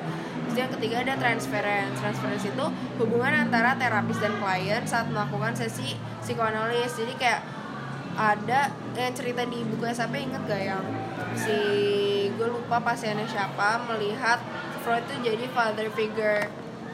Karena si uh, pasien itu sebenarnya memiliki permasalahan dengan si ayahnya. Makanya dia ngelihat Freud sebagai father figure gitu. Gitu. Udah apalagi ya? Apalagi sih mekanisme perkembangannya Iya mekanisme perkembangannya Mekanisme perkembangannya itu perkembangan terjadi karena adanya gangguan pada sistem disequilibrium. Jadi Mhm. disequilibrium itu disebabkan oleh pikiran-pikiran yang terkait emosi daripada disebabkan oleh informasi objektif tentang dunia luar. Jadi kan kayak emotionally laden gitu kan. Habis itu eh, kayak si Piaget juga anak tuh akan secara terus menerus harus berusaha untuk mempertahankan keadaan yang relatif tenang atau si equilibriumnya itu. Gitu kalau mekanismenya. Nah ini nih ada perkembangan terjadi karena ada sejumlah sumber konflik. Ada empat. Ini yang di kuis juga. Frustasi eksternal konflik internal personal inadequacy sama kecemasan. Jadi kalau misalnya frustasi eksternal tuh kayak datang dari orang-orang yang nggak mengizinkan uh, the immediate expressions of needs. Jadi kayak uh, nggak boleh uh, langsung pengen memuaskan needs itu nggak boleh. Itu ada konflik atau frustasi eksternal. Kalau konflik internal tuh yang si sama super ego kan Ah, it- ego super egonya tuh harus diseimbangkan terus kan. Terus kalau personal inadequacies tuh kemampuan atau pengetahuan yang harusnya pu dipunyai kalau misalnya mau melakukan sesuatu tapi mereka nggak punya. Misalnya aku pengen temenan sama dia tapi aku malu. Itu kan jadi inadequacies punya Nya dia, dia kan. kan. Mm-mm. terus Itu yang terakhir ada kecemasan, perasaan gak enak yang terjadi saat anak mengantisipasi physical or psychological pain. Bisa juga karena penundaan pemuasan. Jadi kayak di uh, misalnya di anal stage nih, anal stage kan dia harus nahan poop kan, makanya itu jadi timbul kecemasan karena dia nggak bisa nggak bisa mengeluarkan poop itu. Gitu. Terus udah tinggal masuk ke position on developmental issues kalau misalnya human nature-nya itu Freud lebih ke organismik gitu jadi dia tuh manusia dia bilang secara aktif mencoba mengatasi drive dan mempertahankan equilibriumnya itu kalau misalnya kualitatif versus kuantitatif dia lebih ke kualitatif soalnya kan stages kan kalau stages pasti Kualitatif. kualitatif kalau kuantitatifnya itu di penguatan ego, super ego dan defense mechanismnya makin kuat dan makin bagus Banyak. gitu. makin banyak juga nggak soalnya kalau gue mikirnya kalau kuantitatif tuh at least ada yang bisa dihitung gitu Sebenarnya kuantitatif ada yang bisa dihitung, tapi ada juga yang makin nguat. Kalau makin nguat juga dilihat sebagai proses yang kuantitatif gitu. terus, terus. Bisa kalau nature nurture-nya itu dia lebih ke interaksionis, dia menekankan kematangan fisik, tapi juga bilang pengalaman itu penting banget untuk perkembangan kepribadian. Oke. Di situ apa yang berkembang sih? Yang berkembang itu yang itu strukturnya. the emergence of structure kan the it Ah. ego and super ego Iya, udah deh. Dah, terus Yeay. itu Freud, Erikson. Itu Freud. Oh my god, Erikson iya bener. Masih ada waktu kok. Oke. Erik terakhir Erikson sama si Marcia, udah. Udah sih. Lalu minum dulu ya. Boleh. Agak haus gitu.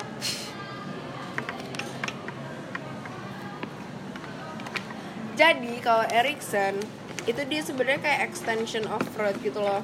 Semacam new psychoanalysis. Uh-uh, tapi dia membuat namanya psychosocial.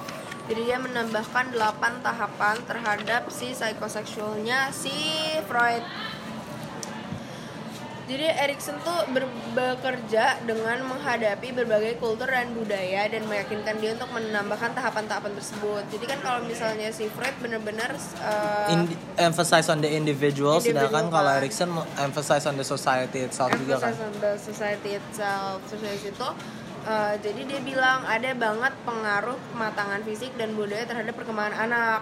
Jadi maturasi akan mengizinkan anak untuk memiliki skill atau kemampuan baru yang akan membuat anak menjadi terpapar untuk melakukan berbagai hal baru juga. Jadi kayak misalnya dia kemampuannya makin berkembang. Itu kan berarti tuntutan terhadap dirinya juga makin banyak kan dari lingkungan. Kayak oh ya udah kalau misalnya dia emang udah bisa ngomong kenapa harus nangis? Gitu bisa dibilang bahwa terdapat fit atau kesesuaian antara anak dengan budayanya budaya dan lingkungan akan berubah seiring anak tumbuh jadi kayak budaya akan menyesuaikan si anak tapi anak juga akan menyesuaikan dengan budaya Fair. budaya tuh menyesuaikan anaknya dengan ini Oh ini ya? ya Going on.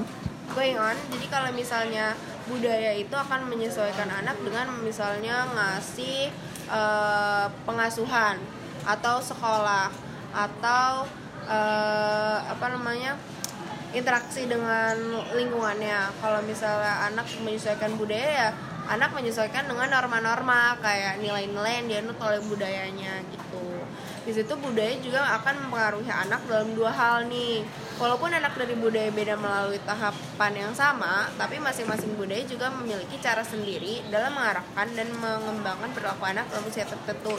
Jadi pastikan dalam mengembangkan eh, seorang anak di Indonesia sama Singapura aja kan pasti beda kan. Nah itu dibilang di sini budayanya itu akan mempengaruhi anak secara berbeda di situ budaya juga berubah sepanjang waktu. Ada satu kebiasaan yang cocok untuk generasi sebelumnya belum tentu cocok untuk generasi berikutnya. Oke. sayangnya di sini juga masih belum terlalu diterapkan gitu kayak masih belum mempercayai bahwa uh, kayak budaya-budaya untuk generation apa X ya berarti. Itu nggak cocok untuk millennial sama generation Z gitu. Fair enough, fair fair enough.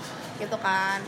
Habis itu kita oh, si Erikson ini benar-benar menekankan kepada identitas. Ya, emphasize on identitas merupakan a sense of individual identity dan society-nya. Jadi kayak dia benar-benar mengerti dan kayak menerima diri sendiri dan lingkungannya terus jadi sepanjang hidup kita kan terus bertanya who am I? Dan kayak di dalam setiap stages akan membentuk kepribadian eh, identitas identitas baru. A, sen- a new sense of identity. new sense of identity. Jadi kalau misalnya uh, jawaban dari misalnya tahapan ketiga itu A akan mempengaruhi jawaban dari identitas yang selanjutnya juga gitu Menarik sih. di situ uh, Erikson kan tadi dibilang ini merupakan sebuah ekspansi dari metodologi eh dari psychoanalytic kan. Makanya ini juga ekspansi dari metodologinya yang dipakai Which is? Uh, yang pertama itu observasi anak secara langsung. Jadi si Erikson benar-benar mengobservasi anak karena ya anak pasti kayak gitu kepribadiannya kan. Uh, dia tuh menggunakan ke analisis itu untuk memprediksi uh, ke depannya kayak gimana. Kalau Freud kan menggunakan orang dewasa menganalisis untuk memprediksi apa yang salah di pas masa kecil kan. Jadi kayak mereka di- dibalik gitu di situ yang kedua ada perbandingan lintas budaya. Uh, Erikson juga melihat adanya perbedaan pada budaya untuk menghadapi tantangan pada setiap tahapan. Apa yang dilakukan budaya, misalnya Indonesia dan Singapura akan berbeda dalam mengha- cara menghadapi konflik-konflik dalam tahapan-tahapan. Yang ketiga itu ada psychobiografi. Jadi tuh si Erikson membuat sebuah analisis perkembangan psikoses salahkan gue psikososial dari orang terkenal dan pengaruhnya terhadap tahapan-tahapan itu. Jadi kayak membandingkan gitu loh kayak kita dengan Oprah kan kita kan ya. eh, bikin analisis psikososialnya Oprah kan Yes. itu tuh eh, masuk ke caranya Erikson dalam psychobiografi gitu Ibaratnya kayak ngebikin autobiografinya tapi dalam bentuk psik Psikososial. psikososialnya kan. gitu di situ masuk ke uh, stages nih stagesnya ada delapan. Wah, kita akan sih. brief aja. Brief aja please. brief aja Brief aja.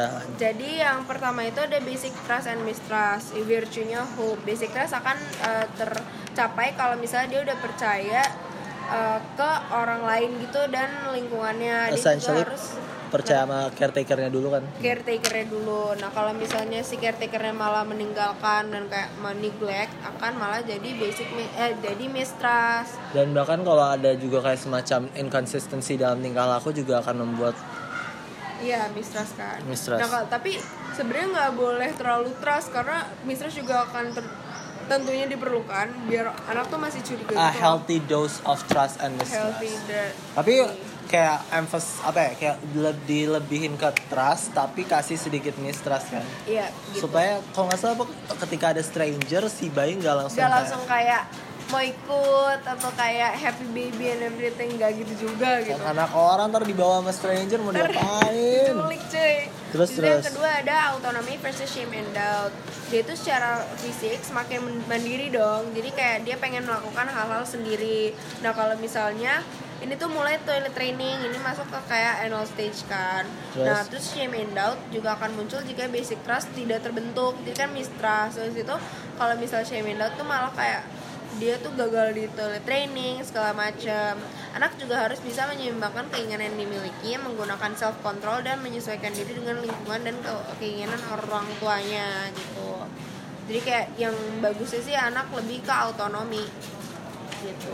Tapi harus juga dikenalkan ke shame and doubt. Karena apa sih itu? Gue lupa deh fungsinya shame and doubt. Eh, konteksnya kalau bagusnya itu Autonomi buat itu apa? kemandirian. Enggak enggak Jadi kayak kenapa harus juga nge eh, kita kenapa juga harus belajar soal, soal shame and doubt. karena itu nggak sih kalau misalnya terlalu kayak mandiri tanpa di apa kenalkan dengan konsep shame Hmm. itu mereka jadi terlalu confidence Hmm, jadi kayak nggak bisa nggak punya humility juga ya? Ah, nggak punya humility juga kan nggak baik kan Oke. di situ yang ketiga ada initiative versus guilt ini tuh bener-bener ma- masa-masa di mana anak pengen ngelakuin dan eksplorasi dan kayak eksperimen terhadap lingkungannya makanya anak tuh pengen banget eh, inisiatif nge kayak ngebantu orang tuanya dan segala macamnya itu. Dan prioritas utamanya tuh play. Nah tapi kalau misalnya anak udah diatur atur kayak kamu harus A B C D itu mereka akan memunculkan namanya guilt kayak mereka tuh uh, kayak bersalah oh emang gue nggak bisa ya sendiri. Emang gue gak berkompetensi dengan baik sehingga nyokap gue nyuruh nyuruh gue terus gitu. Nah terus habis itu kalau misalnya terlalu banyak guiltnya dia akan merasa harus selalu melakukan sesuatu selalu bersaing agar menjadi dan merasa sebagai manusia yang berharga. Kan kasihan kan? Habis itu yang keempat ada in- industri Se- seperti biasa. Guilt kenapa harus ada?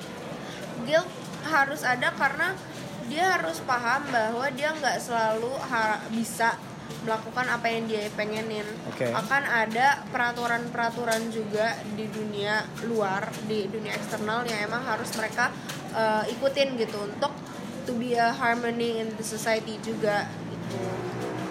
Gitu. Terus lanjut ke industry versus inferiority. Uh, ini tuh masuk ke periode tenang juga dan mulai memasuki dunia pengetahuan jadi kalau misalnya untuk uh, sense of industry itu dimunculkan kalau misalnya dia kayak merasa berhasil A sense of mastery in something Uh-uh. gitu loh. Habis itu kegagalan akan membawa perasaan inadequacy atau kayak gak berharga itu inferiority I'm good for nothing gitu I'm kan. good for nothing, perasaan tidak berguna. Di situ penekanannya kan pada akademik, tapi ada juga kan anak-anak yang nggak bisa akademik kan, makanya untuk menghalangi si malah inferiority itu yang lebih dominan, orang tuanya juga harus bisa membaca situasi dan kayak ngajak anaknya untuk melakukan hal-hal yang bisa memunculkan industrinya juga, kayak misalnya lomba fisikal kayak kayak lomba berenang atau lomba apa kek yang lain gitu yang non akademik yang bisa memunculkan si industrinya gitu. Gitu habis itu lanjut ke identity and repudiation and versus identity diffusion kita tuh kayak lagi di masa ini gak sih ya kan habis itu Sekarang ini kita sekalian bahas Marsi aja di sini berarti. sekalian bahas Ah. Marsha di sini aja. Berarti kalau misalnya ini tuh kan pencarian identitas kan eh, kayak eh, pas di umur-umur segini kan kita mencari apa yang mau dipercayai, apa yang mau kita apa pegang teguh dalam hidup kan. Nah, ini juga ada contemporary research eh, oleh Marcia yang menekankan kepada identity. Jadi tuh Marcia bilang ada dua hal nih, ada crisis and commitment. Kalau crisis itu saat anak rema- atau remaja itu secara aktif mencari apa yang ia ingin lakukan di ke depannya, which is their occupation, sama apa yang uh, ingin dia anut kepercayaannya dan komitmen itu tingkatan personal investment ketika mereka udah yakin dengan apa yang mereka pilih. Jadi menurut Marcia ada empat uh, status identitas. Yang pertama itu ada identity diffuse ketika dia tuh gak ada komitmen, gak ada krisis. Jadi kayak ya udah mereka go with the flow aja dan bener-bener gampang banget terpengaruh sama orang lain. Mereka nggak ada buy stand on something gitu. Iya, ibaratnya kayak apa kalau biasanya kalau soal pemilihan kuliah, Iya, ah udah nanti aja. iya nanti aja deh nanti aja. Eh tapi udah mau kuliah ya kan? Terus dia jadi bingung dia mau apa. Di situ eh, kalau foreclosure itu seseorang telah ada komitmen ya tapi nggak ada krisisnya. Biasanya tuh dia ngikutin aja sama orang tuanya. Atau Biasa- ngikutin kata teman-temannya juga eh, bisa. kayak eh, oh, teman-teman gue kuliah pada di UI ya UI, gue UI UI juga juga. deh. Kenapa lo mau UI nggak tahu Nggak gue ngikutin temen gue aja aja. gitu di situ yang ketiga ada moratorium moratorium tuh lagi ada krisis tapi belum ada komitmen jadi itu bener-bener lagi secara aktif mencari apa sih yang paling cocok sama dia apa yang dia suka apa yang nggak suka segala macam Tuh biasa gimana ya? Apa? Mil, mil- masih milih-milih uh, kuliah kan? Iya, kayak misal masih milih kuliah tapi diajak ngobrol apa ngobrol juga sama orang tuanya kayak plus minusnya dari jurusan ini apa, plus minusnya dari jurusan ini apa, terus kayak kenapa mau milih jurusan itu segala macam. Itu bener-bener diomongin. Itu kan bener-bener actively involved in what uh, jurusan they want kan. Gitu. Itu kan masuk di uh, moratorium. Terus yang terakhir ada identity achieve. Ketika seseorang udah ada komitmen setelah krisis. Misalnya dia udah berhasil oh ya udah gue pengen bisa masuk psikologi aja. Itu udah masuk ke identity achieve. Gitu. Kalau misalnya di identity oh my god sini tuh udah ini sini ya Oke, let's go. Dikit lagi tinggal dua enam. lagi uh, intimacy and solidarity versus isolation. Jadi Yang itu benar-benar yang adulthood ini benar-benar dia menciptakan sebuah uh, hubungan dengan orang lain gitu kan. Yeah, I was wondering the same thing. Yeah. Right? Dari tadi loh. Dari tadi loh. Gua nggak, gua juga baru nggak sekarang gitu loh. Kayak ada sesuatu acara. Anyway, Anyway. habis itu um, aspek pentingnya itu membuat solidarity of us atau menerima orang lain dan membuat pertahanan diri terhadap orang lain dapat mengancam hubungan yang dimiliki. Jadi kayak terus dibilang juga bahwa kalau misalnya identitinya nggak achieve, dia nggak bakal bisa mencapai si uh, love ini intimasinya itu nggak bakal terbentuk dengan sempurna gitu loh. Karena kan identitas dia aja dia nggak ada standing ground gimana dia mau membuat relationship dengan orang lain gitu istilahnya. Terus habis itu ada generativity versus technician. Virtue-nya itu care. Jadi kalau misalnya generativity itu keinginan untuk mengembangkan dan membimbing generasi berikutnya melalui pengasuhan anak atau usaha kreatif dan produktif. Dia tuh pengen banget menciptakan a greater world for their kids gitu. A better generation than themselves. Iya, gitu. Jadi gue kira kucing. Hmm. Di situ dia tuh uh, menyediakan mekanisme untuk kelanjutan masyarakat dari generasi ke generasi. Pokoknya pengen banget membuat generasi berikutnya tuh jadi lebih bagus daripada generasi dia. Habis itu kalau misalnya dia malah ke stagnation, dia malah jadi kayak self absorption, dia nggak peduli sama generasi selanjutnya dan dia tuh bosan banget kayak ah ngapain sih gue gini-gini aja gitu. Di situ ada tahapan yang terakhir ada namanya integrity versus despair. Integrity itu penerimaan terhadap keterbatasan hidup. Dia itu menerima bahwa dia sudah menjadi bagian dari sejarah dan kayak dia nggak nyesel dia udah hidup seperti itu. Tapi kalau misalnya si despair, dia tuh nyesel kenapa dia melakukan hal seperti itu dan kenapa dia nggak melakukan suatu hal. Itu you know what based on research people actually regret things on what they don't do instead of what they do Iya, gitu. Jadi kayak ya. regret on omission instead of commission gitu. Omission itu ya. Ini kayak which is a, re- a really interesting research sih kayak di mana yang kayak oh iya mungkin malah sebenarnya tuh you have to try things instead of not trying things which is Iya. really interesting. Mendingan kayak nyesel ngelakuin daripada nyesel nggak ngelakuin. Iya, which is, which is really interesting sih. So kalau misalnya lu nyesel ngelakuin, at least you tried. Dan lu belajar dari itu. Iya. Tapi kalau lu nyesel nggak ngelakuin tuh kayak ada sense of emptiness gitu loh di Iya. dalamnya. Setuju. Sudah, Damn, bro. bro. Empat materi in what one and a half hour. Ya one and a half hour pas. Oke. Jesse ada kata-kata penutup sebelum gue tutup? Semoga terbang angkatan kita nggak ada yang ngulang. Kecuali yang ada di kelasnya. Kelas mana? Oh, di berapa? Iya. Oh, Itu, aduh udah. kemungkinan besar ya? Enggak, soalnya bahkan katanya nilai maksimal UTS kalau di kelas itu 80. Oh my god. Semangat geng siapa pun yang ada di kelas itu. Kalau ini gue throwing shades aja, kayaknya pada ngerti kalau yang dengerin ini. Pokoknya semangat, semoga. Pokoknya kalau misalnya pun ada yang nggak berhasil, Berhasil. untuk melanjutkan dan harus mengulang lagi tahun depan. Please, semangat, guys. Jangan mikir bahwa ini tuh sia-sia gitu loh belajarnya. Serius Kayak kalau belajar itu nggak ada yang sia-sia dan TBH eh, ini semoga aja tahun depan nanti dapet dosennya kayak dosen gue yang sekarang gitu. Yoi, Enak dosen gitu, kita terlalu asik gitu. enak. jadi bisa lulus dan be- ke tahap selanjutnya Which is setelah terbang udah selesai kan? bisa Oke, berarti hmm, yaudah sih, itu aja dari udah Jesse. sih gitu aja deh aku yang suaranya udah agak serak Iya, sumpah. emang sebenarnya gue udah lagi batuk Iya. Tapi guys, uh, gila jangan lupa untuk uh, ya belajar lagi sih setelah dengerin ini. ya pokoknya ini sih kalau misalnya menurut gue pas lagi dengerin ini tuh kayak sambil megang catatan lo sendiri atau Ah. enggak kayak megang catatan gue boleh promosi eh, rangkuman gue? Boleh dong. Kalau misalnya emang mau lihat rangkuman eh, oleh gue dan teman-teman gue bisa bit.ly slash raber r depannya gede. Oke. Guys, that's all from Jesse. Kalau dari gua lebih kepada kayak ini pilot testing kan, di mana kayak kita pingin tahu sih kalau misalkan orang ngedengerin ini tuh berguna nggak sih sebenarnya gitu loh. Iya. Kayak pingin tahu aja berguna atau enggak sih. Kalau enggak, nggak apa-apa. Tapi kalau iya bagus dong. Bisa, maksudnya bisa kita terusin ini terus-terusan sampai tahun depan gitu loh. Iya, Tapi overall gue seneng sih kayak ini kayaknya bakal ini bakal bagus untuk kalian gitu especially kayak karena ini ntar pokoknya kalau kalian sambil buka catatan kalian kalian pause kalian repeat ulang atau tadi atau ada yang tadi ke eh, perlu di highlight atau ada yang perlu di stabilo catat ulang. Kalau kecepatan suara kita berdua Bisa dis- di- di slowin kalau kurang cepet tinggal dicepetin dua kali lipat. Bener. Gan santai lah tapi guys tapi gengs. Gue kayak mau ngomong guys gengs terus jadinya guys. Kayak gengs. Oke adalah. deh. Alright guys. Thank you for listening. Hope you enjoy it. Selamat belajar terbang. Ayo kita belajar buat kuis. UTS UAS UTS daripada bengong aja.